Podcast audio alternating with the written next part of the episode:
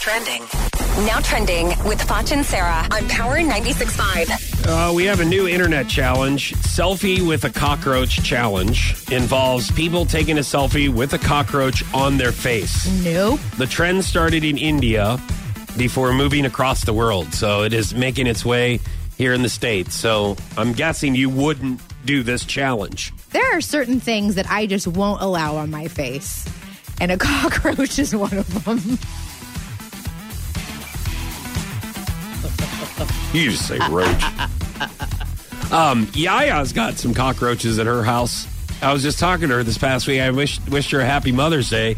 And she, uh, at her new house has some cockroach problems. so Oh, she's been shoot. spraying, and Oh, no. she says she waits until it's nighttime, and she turns off all the lights, and she sneaks in there with some spray, and then turns the lights on, and then they like scatter.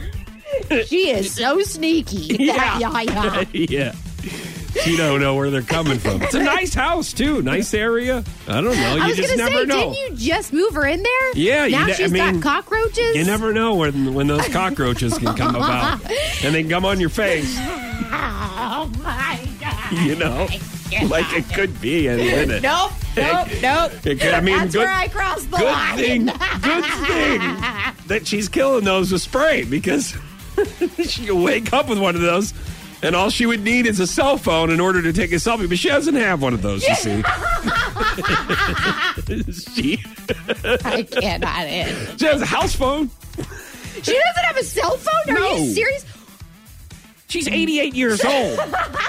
Like I, she doesn't even want a jitterbug. She's Oh, just I- like I don't. I don't care, man. She doesn't have a cell phone or. If I I need to message someone, I'll send one of these cockroaches your way. And I don't want it on my face either. me either.